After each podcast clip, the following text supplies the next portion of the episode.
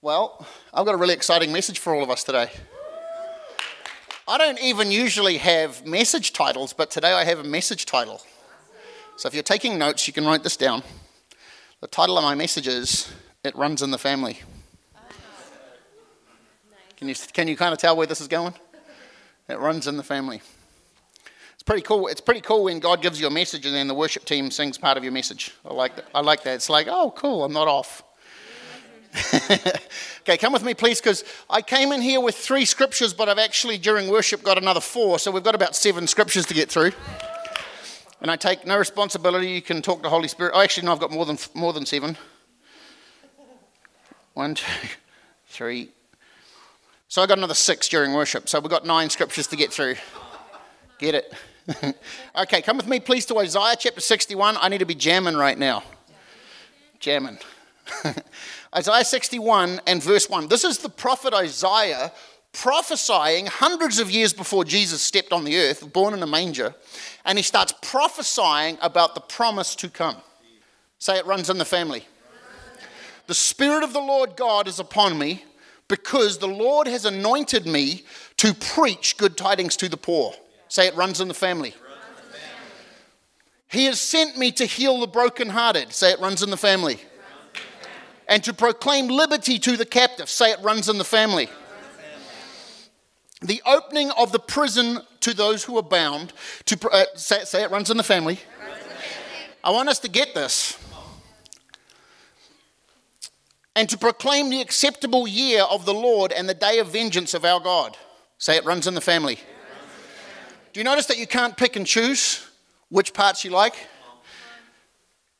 To proclaim the year of vengeance. Oh, I don't like talking about God having vengeance. No, it runs in the family. to comfort all who mourn. Say it runs in the family.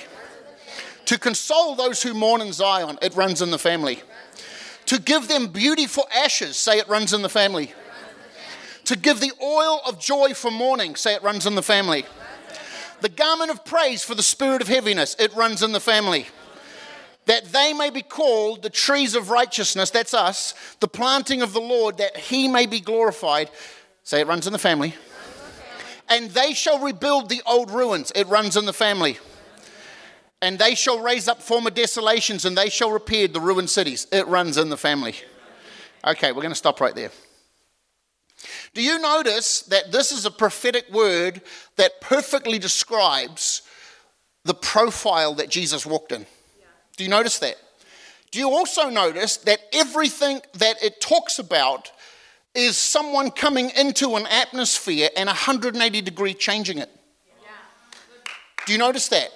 Let's just look at it again, real quick. To preach good tidings to the poor.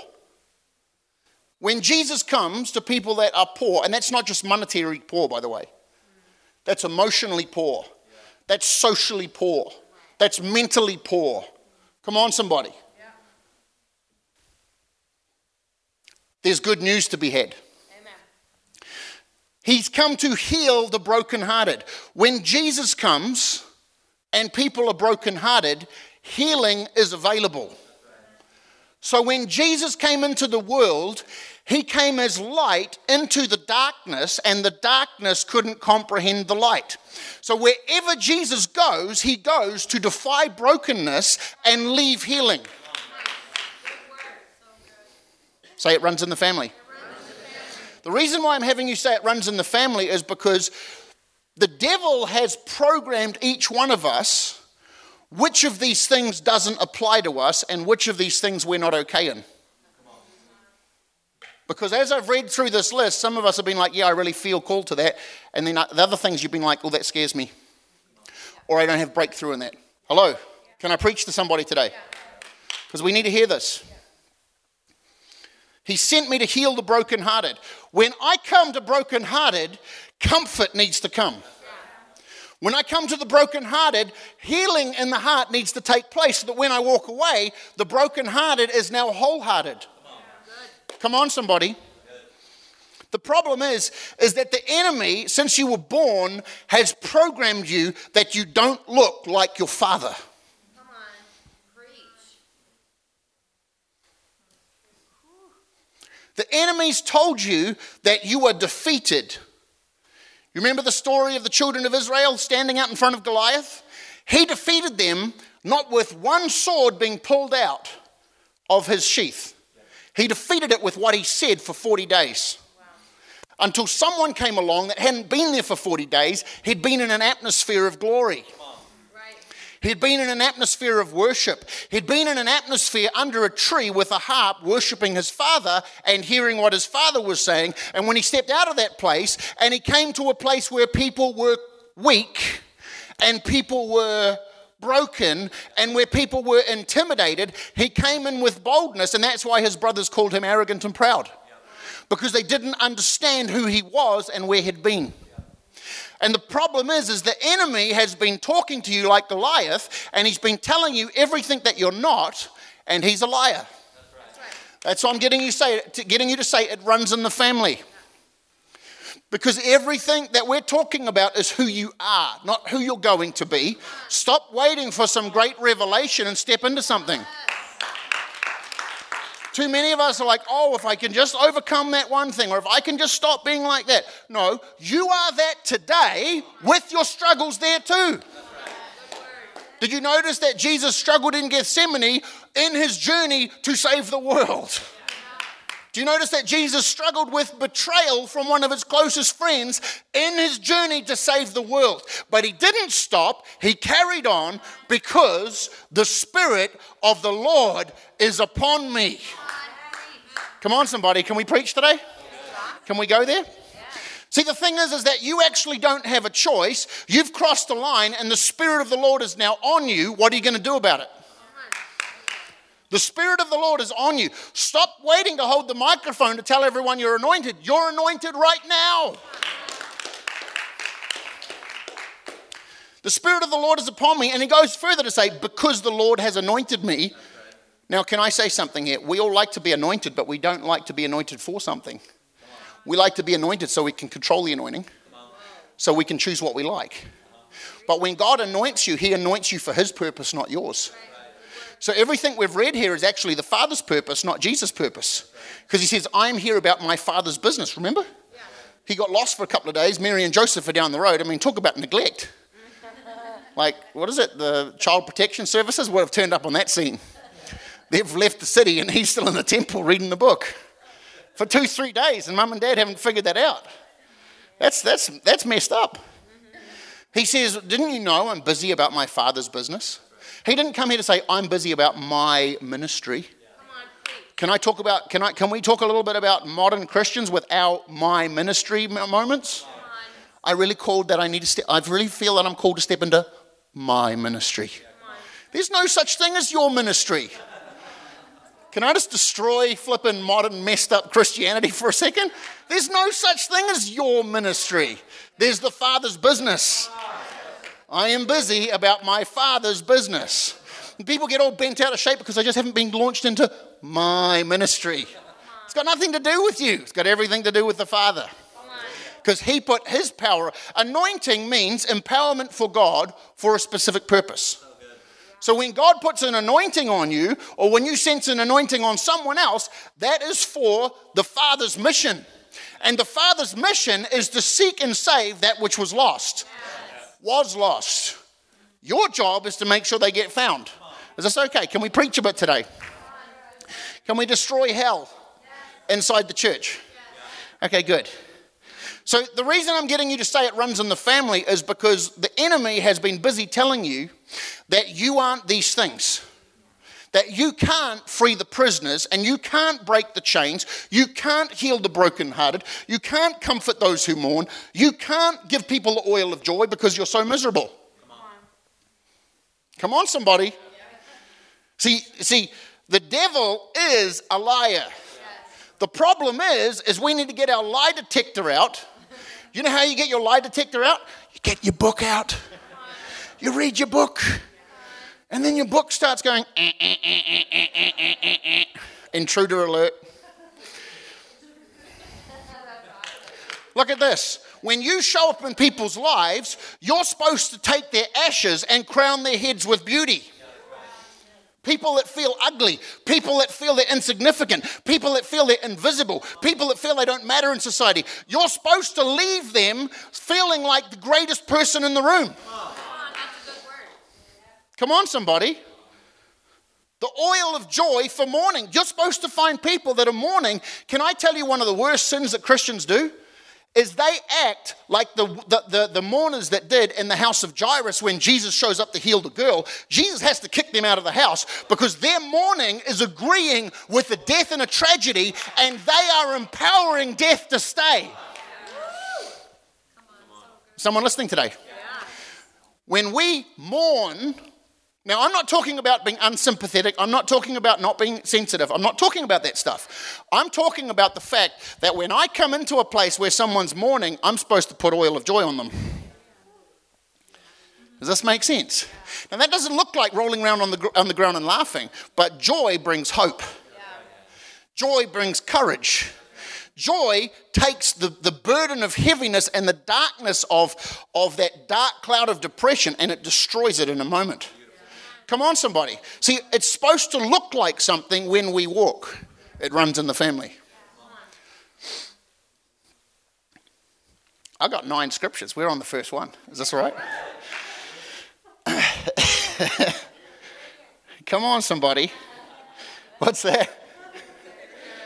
Getting it done to proclaim liberty to the captives. You're supposed to not agree with someone's captivity, not agree with someone's being boundness. You're supposed to turn up and say, You're going free. That's who, we're, that's who we're called to be. We're not called to walk into the, the, the morgue and agree with the, the color of the coffin. Come on. Okay. We need to get ourselves way past the limitations that we have accepted that are not anything to do with the design brief. This here is actually a design brief.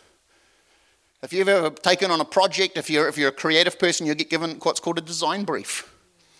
If you've ever done a construction process, you've been given a set of plans. This is a blueprint for who the sons of God and the daughters of heaven are supposed to look like. You see, the problem is, though, is that most of us are struggling with one or more of these things described in here. And I'm going to I'm going to encourage and invite you today to step out of those things. Because those things are not who you are. And if they're not who you are, they have no right to bind you. Good word. I'm going to say that again. Those things are not who you are. They're not written here. So therefore, they have no right to bind you. It doesn't say, and Jesus shall come out of the wilderness bound with depression. Dude, I ain't following no God like that. Are you? Cool, I came to this church to be depressed. No, I did not. Because it's not in the book. I came here to be full of joy. I came here to comfort those who mourn, but not empower those who mourn. Hello, somebody. The problem is, is like I said before, we get around people so that we want to actually coddle them and make them feel like they have a right and excuse to stay there. I'm not talking about not showing up with, with chicken noodle soup. I'm not talking about that. I'm talking about actually how we embrace someone that's bound. And there's different flavors for everyone. Okay. We are, we are supposed to comfort people that mourn, but we're not supposed to empower them. We're supposed to call them out. We're supposed to help heal people. You see, the thing is, is we're going to see an amazing move of God here, but it's actually going to be by people looking like this. Okay. Amen. Let's go take a look here. Looky, looky. Actually, let's go to the book of Genesis, chapter 1.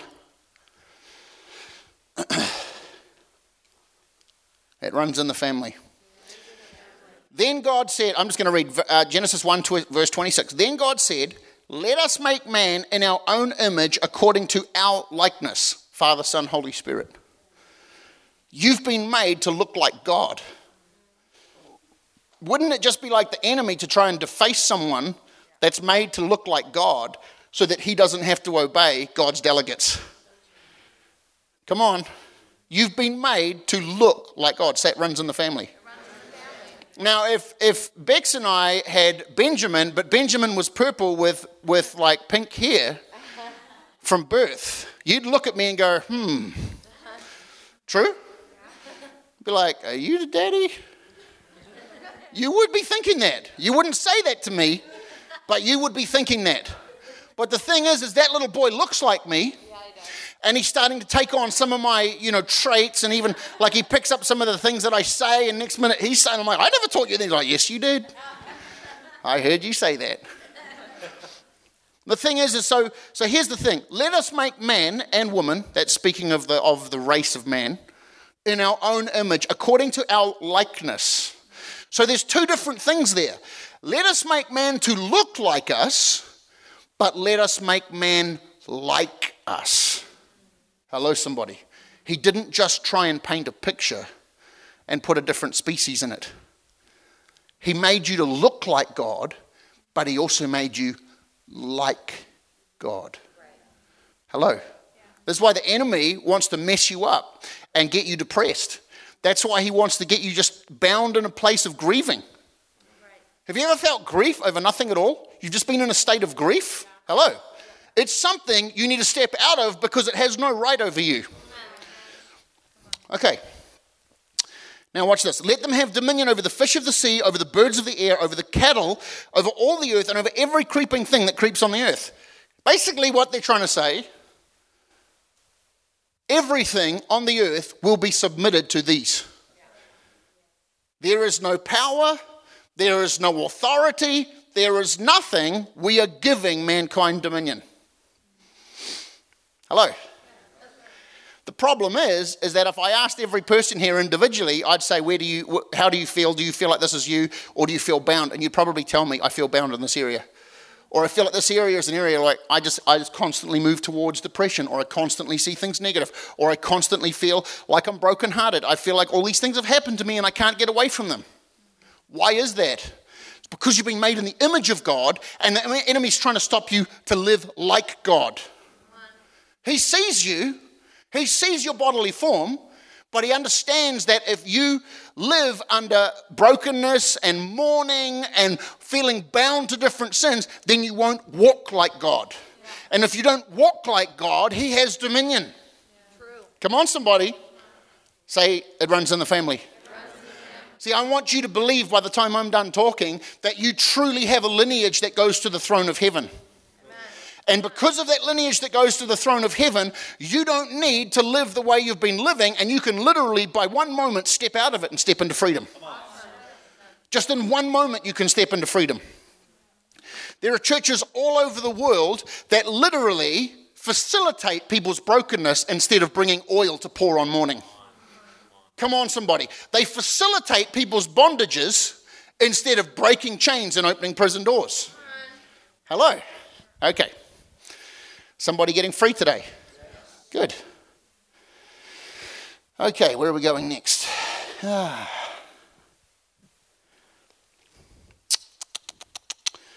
Okay. So let's go, please, to the book of Luke. So, so Isaiah prophesies this hundreds of years before Jesus walks the earth. Then Jesus shows up. I'm going to go to the book of Luke, chapter 4. Now, I've talked about it recently. Jesus was baptized by his cousin John in the River Jordan. He comes up out of the water. The Holy Spirit descends in the, or like a dove, it says. It doesn't say a dove came down. You guys know that, right? It doesn't say a dove came down. It says in the form or the shape of a dove. And a voice came out of heaven saying, This is my beloved Son, in whom I'm well pleased. Hear him. And Jesus has this amazing moment. And then it says that the, that the Spirit of God led Jesus into the desert to be tempted by the enemy.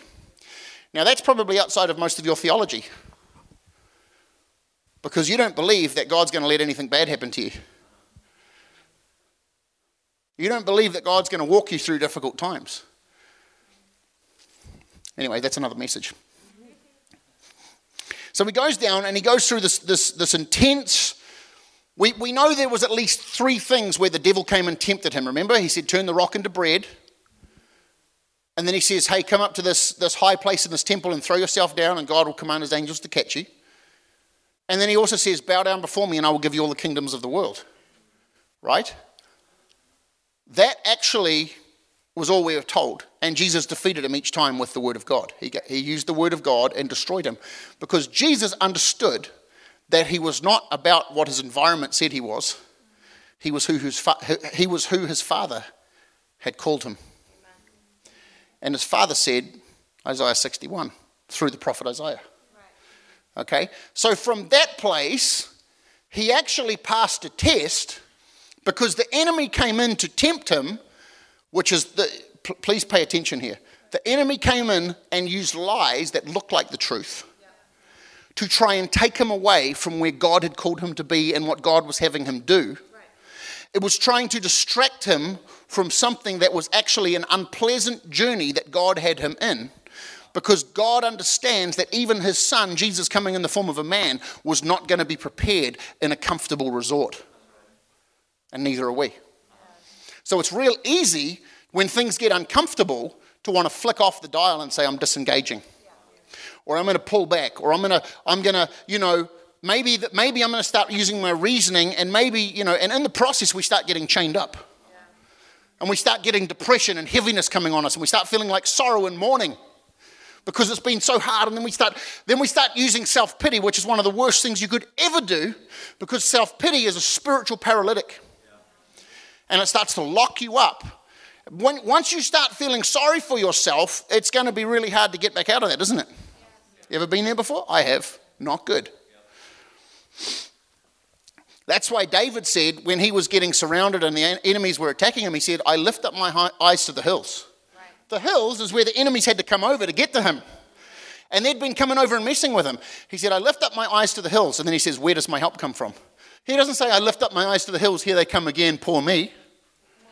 Hello? He said, I lift up my eyes to the hills. And then he says, Where does my help come from? My help comes from the maker of heaven and earth. Now, that's a good answer when you have the right to be depressed, when you have the right to be full of fear and intimidated. Yeah, you do have those rights, but actually, I would call it more of a choice. You have a choice to either be depressed or you have choice to trust God despite being uncomfortable. The Spirit of the Lord is upon me because He has anointed me to preach good news to the poor. Come on, somebody. It runs in the family.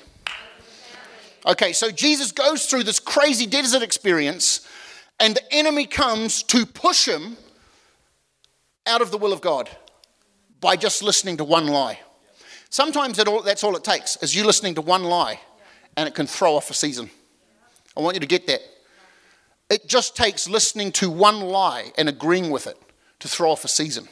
We need to become masters that burn the arrows of the enemy before they ever get to our hearts. Because it only takes, like, you know, there's people that have come and said all kinds of stuff, and sometimes I'll just be like, shh. Because I'm not strong enough, Pastor Andrew, I'm not strong enough to listen to this lie. Because even though I'm going to tell it to be quiet, I'm going to have to have another fight with this thing every day on top of all the other fights I have to deal with. So it's better for me to tell you to be quiet. And it's okay if you're offended because I'd rather you be offended than me be struggling. Hello, somebody. Okay. So he goes through this battle and then it comes out, I want to read this next bit to you. Verse 14, then Jesus returned in the power of the Spirit. Jesus had another measure of power that came on him because he overcame darkness in a test. In the test, you feel like Jesus, the first test, you feel like you're going to starve and everything's going to fall apart, and the enemy's saying, just go the easy route, Jesus. I watched you, I know how you do this. You can turn water into wine. You can make rock into, into bread. This is easy for you. You can do this, Jesus. This is easy. It's even legal because it's a miracle that would give glory to God. Think about that for a second. Think about it. So, Jesus understands the mission he's on, and it isn't fair because someone's trying to tell him to come to Panera Bakery. And he's using scriptures. The enemy's using scriptures. It's not fair. That's why you have to know your God. Okay, so after that, he comes out and his power, his anointing has now been multiplied. Let that sink in. When you break the power of the enemy and you come through a test and you deny the enemy's right to deceive you, let that sink in. You deny the enemy's right to deceive you. He is the deceiver. Remember, that's one of his names? You get greater power, you get greater anointing. Okay, so he came to Nazareth, Nazareth, where, oh, sorry, I've jumped, jumped section here. When Jesus returned in the power of the Spirit to Galilee and news went, went throughout all the surrounding region, he began to teach in the synagogues, being glorified by all. When Jesus went through a test and the enemy tried to crush him, he came out endued with power.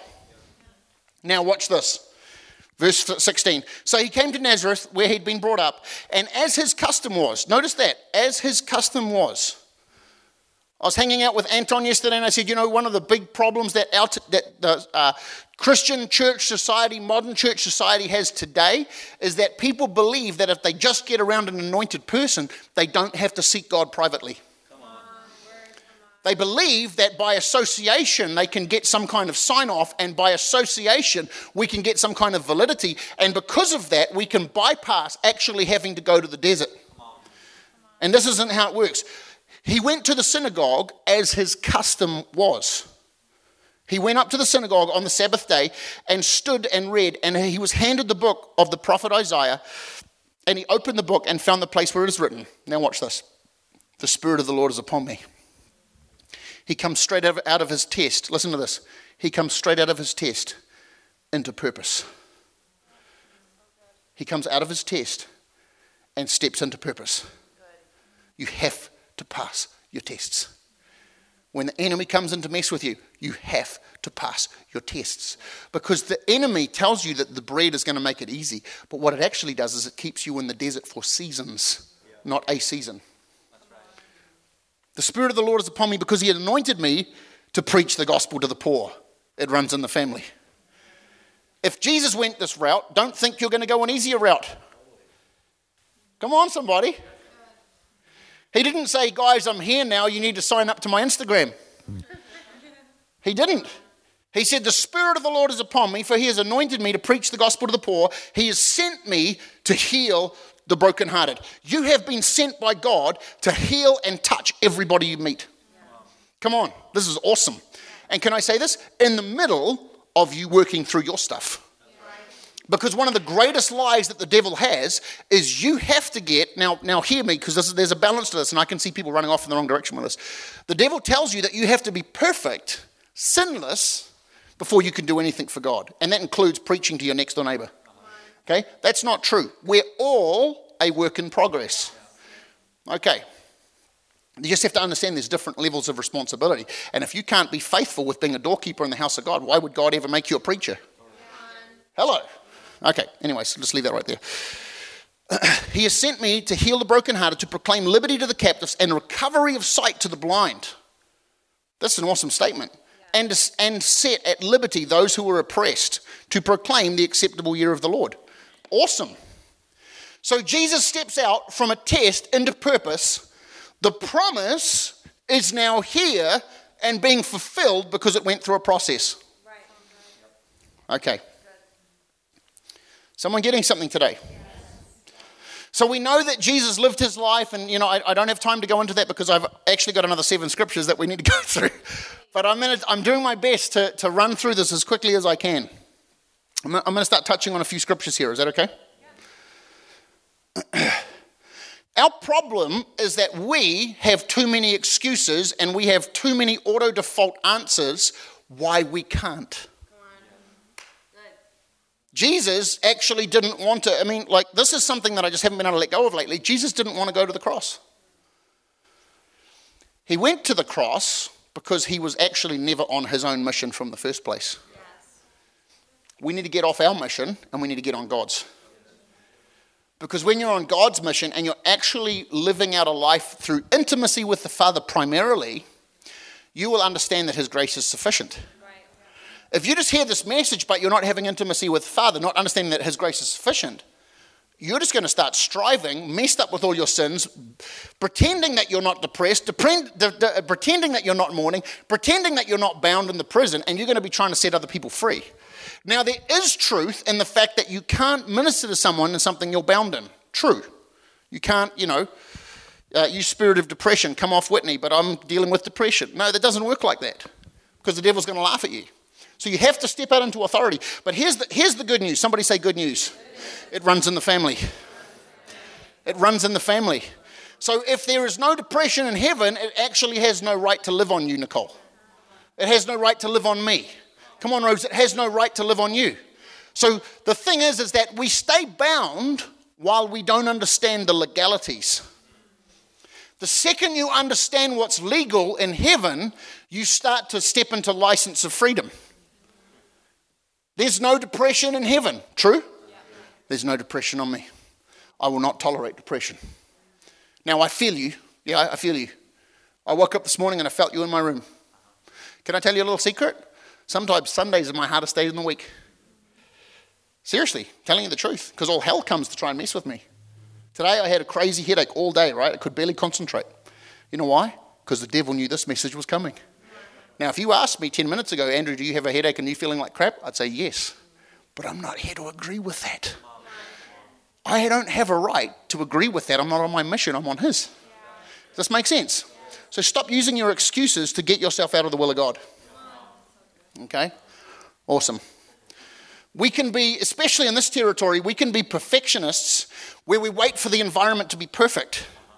Oh, I don't think we're going to put the, put the yacht out on the water today because I see a few ripples and it could be a storm further out. So?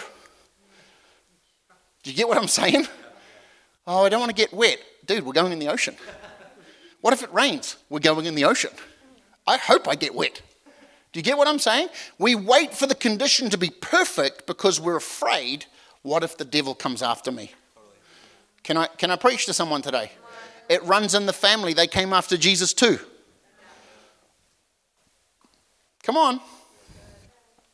What I'm trying to get across to you is those symptoms that you're feeling are not real. They're not real. What God has said about you is real. There is, whether you, because can I, can I say this? We don't walk by feelings, we walk by faith. So that means that sometimes our feelings will lie to us and you won't feel like you're anointed. Have you, let, let, me, let me prove myself to you. Can I prove myself to you for a second? Have you ever been in one of those situations where you're just hanging out, you didn't pray in tongues, you didn't read your Bible, you didn't do nothing? You're hanging out with a friend, and all of a sudden you say something where you think you're talking, and they, their eyes go like, like fishbowl saucers. Have you ever seen that? And they're just like, whoa, how did you know that? Or what you just said just went straight to my heart, and that's everything I've been praying about. You ever had that happen to you before? Yeah. That's called the anointing, answering someone's need where God speaks through you where you didn't even realize it was happening. Our problem is, is when we try and take credit for it.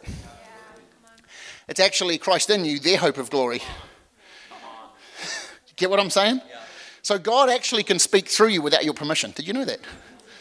Did you know that? It's a real thing.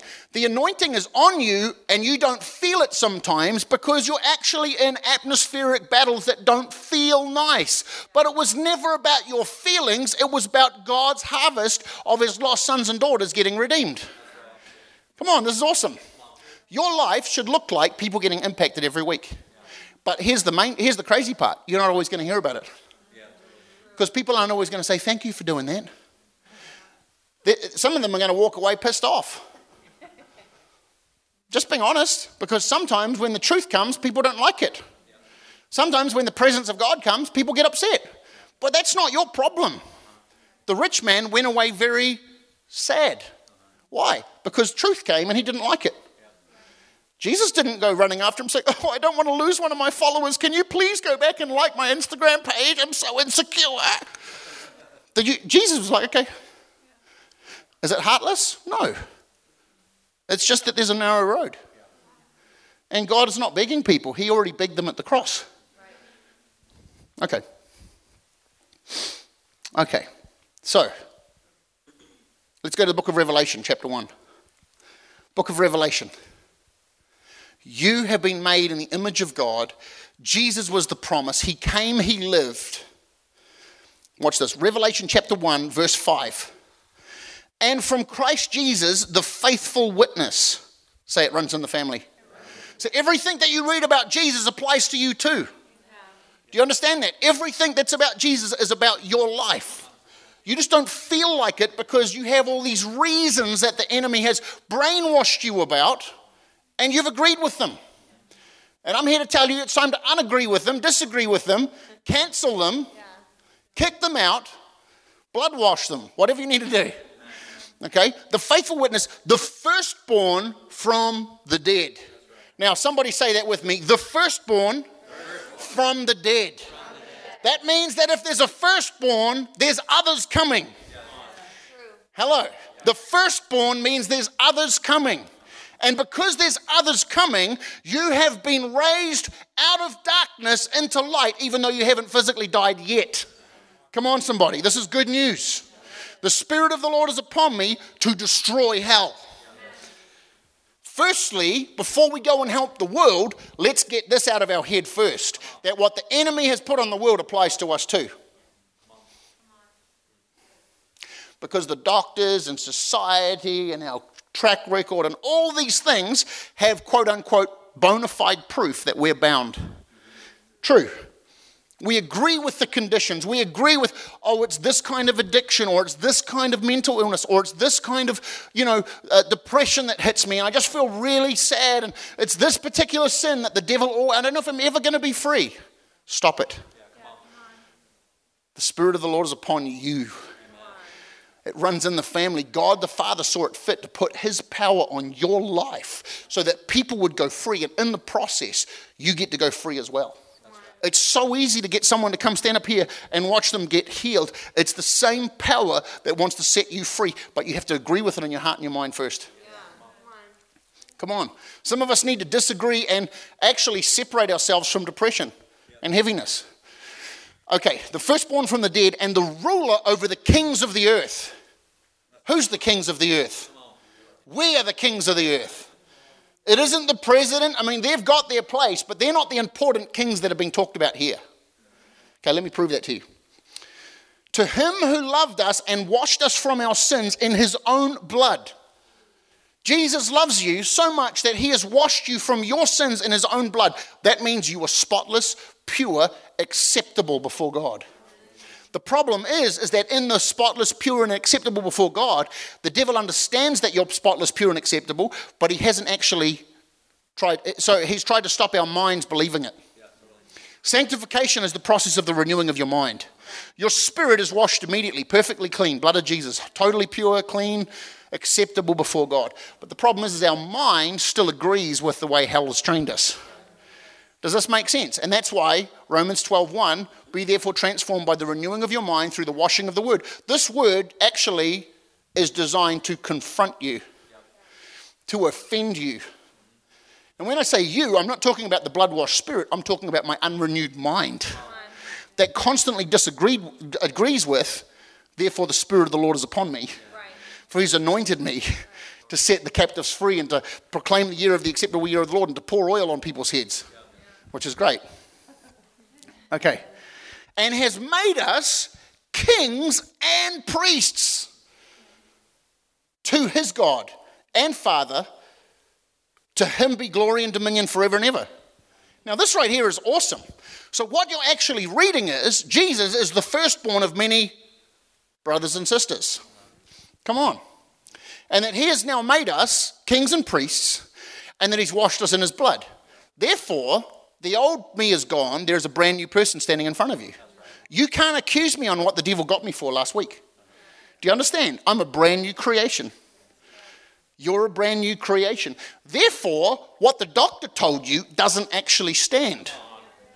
What your track record of discouragement, despair, mourning, regret, sin issues, struggles, addictions, that doesn't apply. There are a new set of rules here.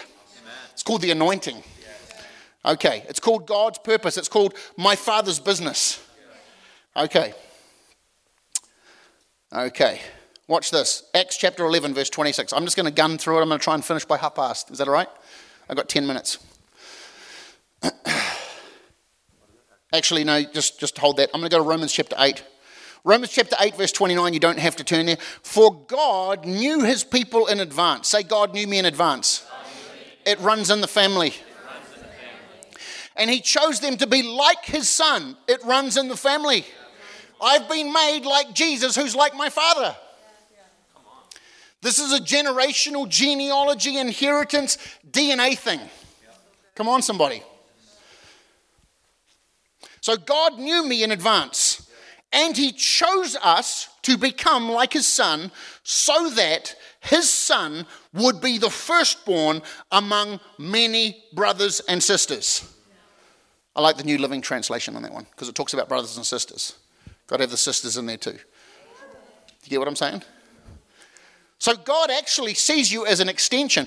Jesus rose from the dead. Think about this Jesus conquers Satan in hell, he destroys him, he, he beats the crap out of him. That's what he did. And he took the keys off him, rose from the dead, hung out with the disciples for 40 days, ascends on a cloud. That cloud takes him to the pearly gates of heaven. The pearly gates open. All the angels are in the courts of heaven. The Father sitting, the most proud Father you've ever met in your life. You think that what he said at the River Jordan was awesome? Wait till you hear what he says in front of all of the saints. and the Father sitting there on the throne, and Jesus in human form, with blood still in his scars, walks up the aisles of heaven. He says, I'm here to represent the family. Come on. I'm bringing you the bloodline of humanity back into the gates of heaven. Come on, somebody. You remember the other sons and daughters? The brothers and sisters? Yeah, I just gained us a family, God. You see? Your family. Your family with God. It's not about a, a judge or an angry tyrant. It's not that. That's who God is to the devil. He is a judge and he is a tyrant to the devil. The reason that we struggle with that mentality is because the devil keeps telling us that we're his child, even though we're blood redeemed in our spirit. So we have this conflict of interest between is God angry or happy? Is God angry or happy? Do you get what I'm saying? I think the greatest disappointment that God the Father could have is when we choose to live in mourning and regret and in brokenness and in bondage and not live in the freedom that's been paid for. This is good. Okay. So we're the firstborn of many brothers and sisters. The scriptures say this as Christ was on the earth, so are you. 1 John 4, I think. Is that correct? Yeah, it's actually, I do have it written down. 1 John 4, verse 17, if you want to write it down. Let's look at this real quick. 1 John, that's not the Gospels and stuff. That's, that's the ones near the end. 1 John chapter 4, verse 17. Okay. Love has been perfected among us in this. Who is love? Who, who is love? He's our Father. God has been, our Father has been perfected among us in this, that we may have boldness. Come on, somebody. Who is it that steals your confidence? The Father of the world, not the Father of heaven, the devil. Okay? He's trying to steal your confidence by making you feel like you're in quicksand and your problems, your heaviness, your depression, your sin, your addictions. Come on, somebody. But God has perfected love in us in that the fact that He's giving us boldness. We can have boldness to step out in God, even if, I want you to get this, even if you're still working through some junk. Come on, let, let, let me, let me just help you with this here. Peter cut a dude's ear off,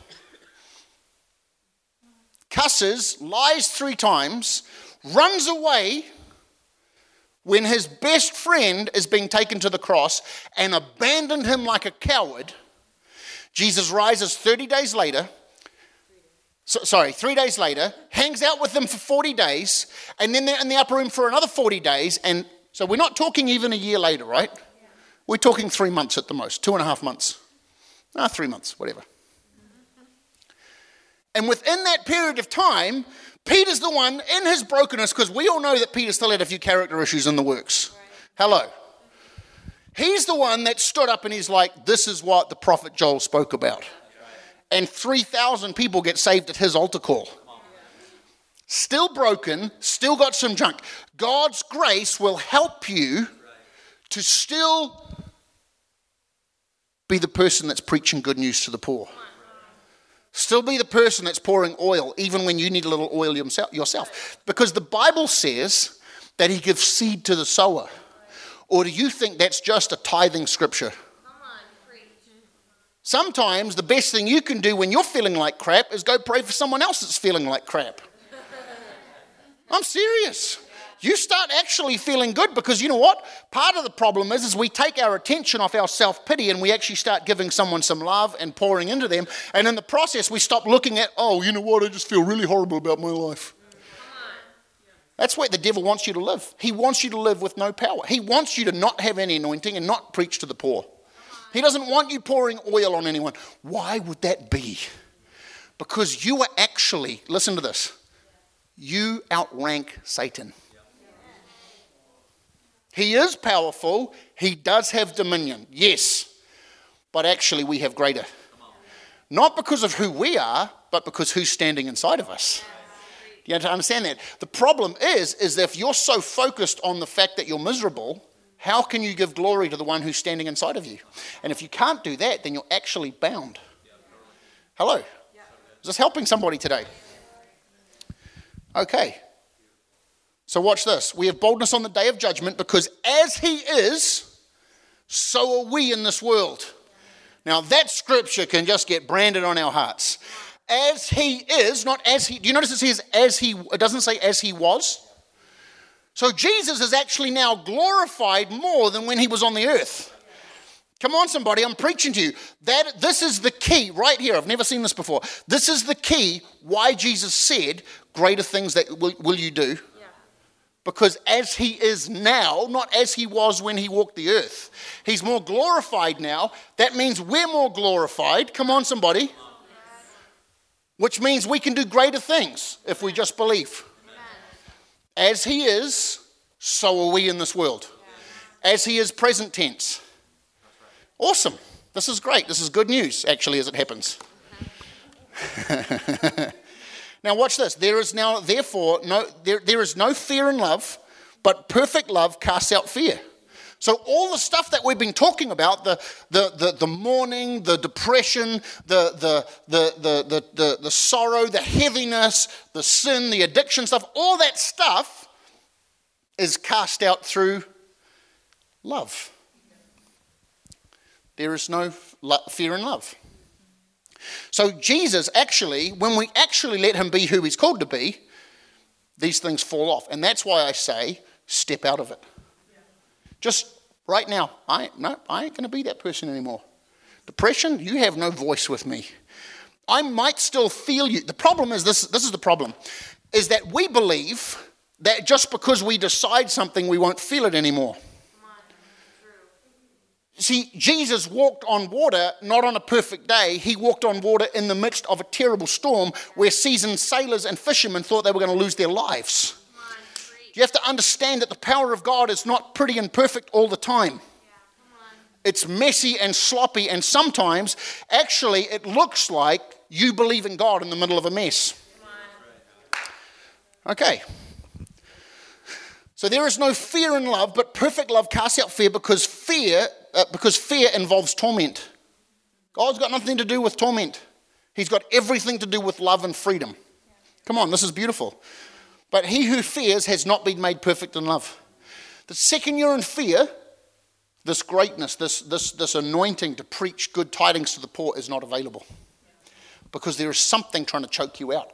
How can you walk in confidence and freedom and boldness if you're so busy being in, engulfed in your own misery? Hello. Look, Jesus, did you see Jesus when he turned up to, for Lazarus? He didn't actually go into a huge pity party, did he?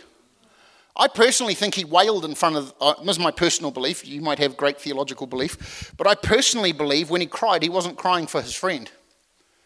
Front, it says he let out a loud cry in front of the tomb of Lazarus. I actually think he was seeing his future.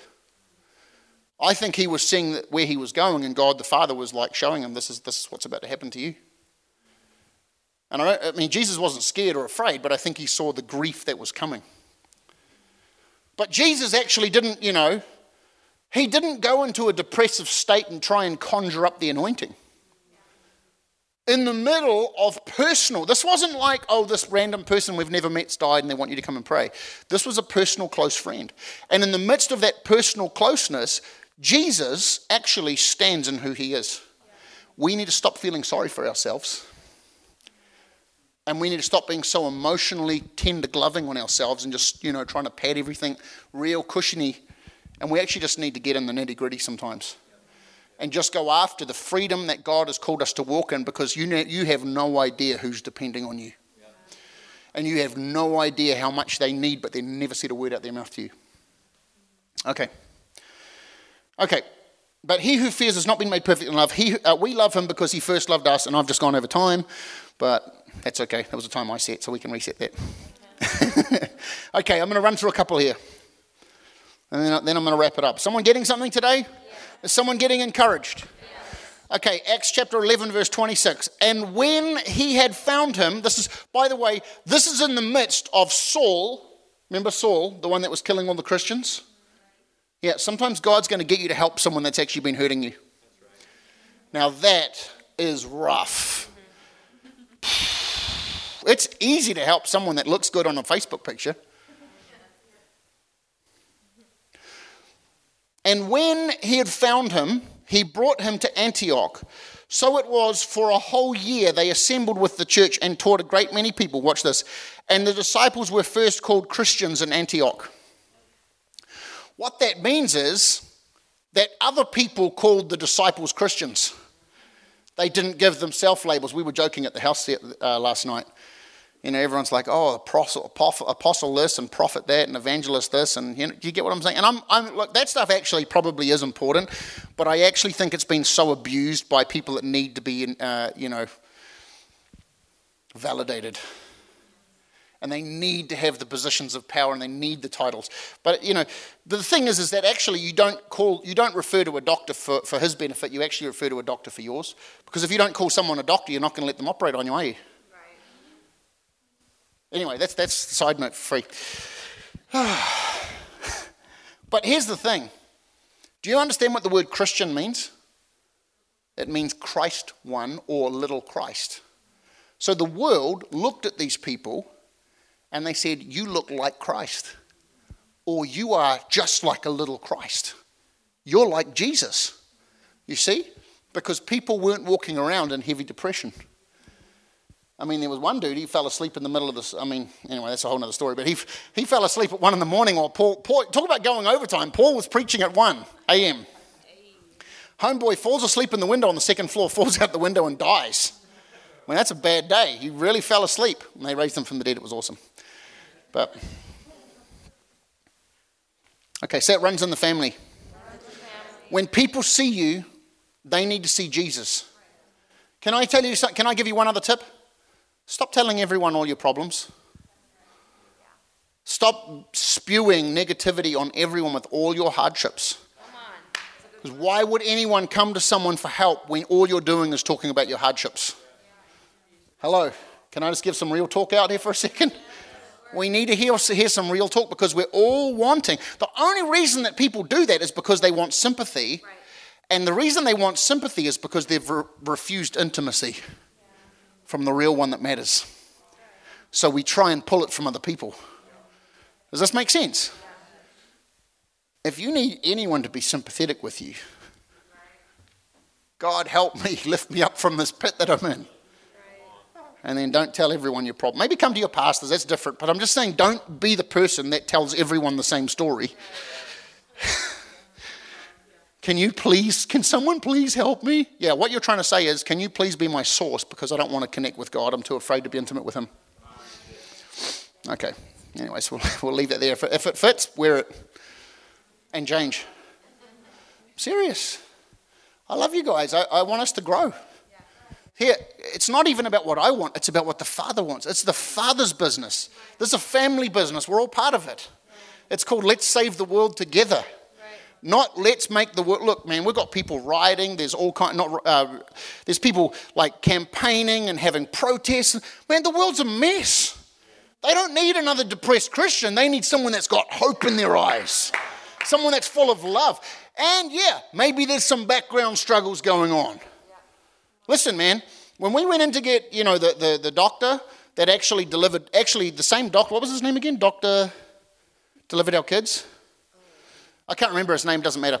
But this guy is amazing. I think God like picked the best doctor in the country. And like we get there with the twins at four in the morning to, to like the day was the day had come, you know. This is the kind of doctor this guy was. He walks in, and you feel like this guy has the best life on the planet. He walks in, he's playing the Beach Boys, right? He's playing the Beach Boys in the theater, in the operating room, and he's whistling and he's singing. He's the happiest. You would think that this guy doesn't have any problems on the planet. Now, I'm not saying let's be unreal because we do need to be real with the right people. Other people don't need to see a thing. You just need to be the doctor that's there to deliver them. Say, man, it's the, it's the best day you've ever had. You know, this is going to be awesome. Show them that actually God is alive. Hello. Show them that God's in a good mood and you just had a conversation with him. Come on, this is who the world needs. That they need to see some real hope in your eyes, not another. Oh, you know, I'm just just getting through the, the day, and uh, maybe I should go get some medication for this. Why would you ever go to a doctor? Like honestly, you know, we, I've met some weird doctors in my time. This doctor was the best doctor I've, I mean, this guy was amazing. Like, I'm like, who are you? Are you an angel? Because this is weird, but awesome. But if we walked into that, you know, that meeting where we meet the doctor and he's just like, oh, this is really rough and I got these personal problems and, you know, me and my wife are having a fight right now and I'm feeling really depressed. I'm like, babe, let's go right now. Let's get the heck out of Dodge. You would do it too, right? It's like, you're about to like, you know, deliver my children. I don't want you involved in this. He's the happiest dude you've ever met in, his, in your life. Apparently, this guy has a waiting list. We got him both times, right? Without being waiting. It was awesome. So, anyways, real quick, real quick, I need to wrap this up. Is someone getting something today? Can we just get so happy that we cross lines and we actually divorce the stuff where the devil's lied to us into being someone who God has never called us to be? Because it runs in the family. Okay, Here's another really good one. 2 Timothy chapter 4 verse 2. Preach the word. Hello. Preach the word. Don't leave the preaching to the preacher. That's for everybody. Now, that might not look like you preaching like I'm preaching today because God knows the person that you've just met at Starbucks doesn't need to be talked to like this. Okay? They need someone that's loved, but they do need someone to tell them about the love of God. Okay, preach the word. Watch this. Be ready in season and out of season. Can I talk to you for a second? I'll only be a second, I promise. I know I'm going over a little bit, but I think this is actually helping some people. Being ready in season and out of season looks like when you're feeling really good about it and when you're feeling like you don't want to have anything to do with it. You actually don't have a right to turn off and on your sonship. You don't have a right to turn off your availability to save a soul, to love a soul, to help somebody. You're in season and out of season, baby. You've been bought with the price. You can't be like, well, I'm good right now, but then I struggled, so I'm going to disengage. Come on. It runs in the family. I'm really glad that Jesus didn't just say, hey guys, you know, I'm having a rough week this week. Caiaphas, the high priest, is picking on me, and I'm feeling a little bit like, you know, I'm feeling a little bullied right now. I'm just going to step out for a couple of weeks and just go be with the Father in isolation. Hello convince, rebuke, exhort, and with all long suffering. Does that look sound pleasant to you? When God uses the word long suffering, it's generally not an exciting term, is it? It means that there's going to be lots of suffering. and you're going to have to be real patient in the season that you're in. Yeah, preach the word. Be faithful with the gospel. Be faithful to bring the anointing and, and the message of hope to the poor, whether you like it or not. Okay. Amen. Here's the last scripture, last scripture. 1 Peter 3, verse 15. But sanctify the Lord God in your hearts. That looks like you actually putting God first in your heart, which means like you dethroning the stuff that disqualifies you. Okay? And always be ready to give a defense or an answer to everyone who asks you a reason for the hope, not the depression, the hope that is in you with meekness and fear. That means with humility. With, and by the way, fear is not like I'm afraid and, you know, oh, there's my outlook. Some of you have been like, look, there it is. There's my reason I can stay in fear. No, no, with meekness and fear of the Lord. What that means is I respect God so much that I could never deny you some love right now. I respect God so much that I'm not going to be someone that doesn't bring you hope in a moment. I'm not going to not pour oil on your head when you need some joy. Does this make sense? Someone get something today? Why don't we stand to our feet? I'm going to close in prayer. If you need prayer at the end, we're going to pray for you. Some of us just need to make decisions to cross lines. We need to make decisions to actually be deliverers. You know that Moses didn't want to be a deliverer? And God was like, if you don't go, I'm going to strike you dead. You can read it, it's in the book. He's like, I'm going to cut you down right now. I showed up to you with the burning bush and you don't want to still believe? Come on. Now, that was Old Testament, God's not going to handle you like that now. But, but my point is this is that actually you have been made a deliverer like God. Sorry, like, like, well, yeah, you like Jesus. You're exactly like that. You've been made a deliverer to come and heal, a deliverer to come and set free, a deliverer to completely bring transformation so that when you come into some form of darkness, by the time you leave, the people that have been in and around it actually are thinking differently. And even if they're not fully there yet, they've seen, they've seen rays of hope. They've seen answers. They've seen, they've seen breakthroughs. Maybe they've just seen a full, full force deliverance. Come on. So, Father, right now, in the name of Jesus, we just we put off the reasons that we've had to not stand fully in the, the position that you've called us to. We ask that you would wash us and that you would cleanse us and that you would cause us to see like you do. In Jesus' name. Father, I thank you that it does run in the family. I thank you that we are your sons, we're your daughters, and that we look like you even when we don't feel like it. We have your DNA, we have your blood, we have your authority, we have your freedom, we have your power, and that we are going to walk in that. We're going to love people, God, and even when we don't feel like it, we're going to show them who you are the best we can. And in the process, God, I thank you that freedom is coming to our lives in the areas that we're still struggling in because you told us that you would water those that water and that you would give seed to the sower. So I thank you, God, even in the areas where we feel like we're still in the depth or, or, the thick of the fight, that your freedom, as we step out in these things, as we look to bring your love and your freedom, your deliverance, oil of joy over people, and we decide that we're not going to walk in depression and heaviness and all those dark things that have been popping up in our hearts today, as we've been hearing this message, that you are going to bring greater and greater and greater freedom, and we're going to step further and further into the image of Jesus. Father, I thank you that this is going to be, this is your game plan for Huntington Beach in Orange County, for California and the United States of America. This is your plan for the world, God. And as we follow it and obedient, we're going to make a greater room for heaven to flow through us. In Jesus' name. Amen. Amen. Well, you guys, thanks for being patient. I went about 15 minutes over, but I think it was worth it. Have an awesome rest of your weekend. If anyone needs prayer, we're going to be up the front here for a little bit. And uh, why don't you just move around the room and just love on somebody and tell them something good? Be blessed.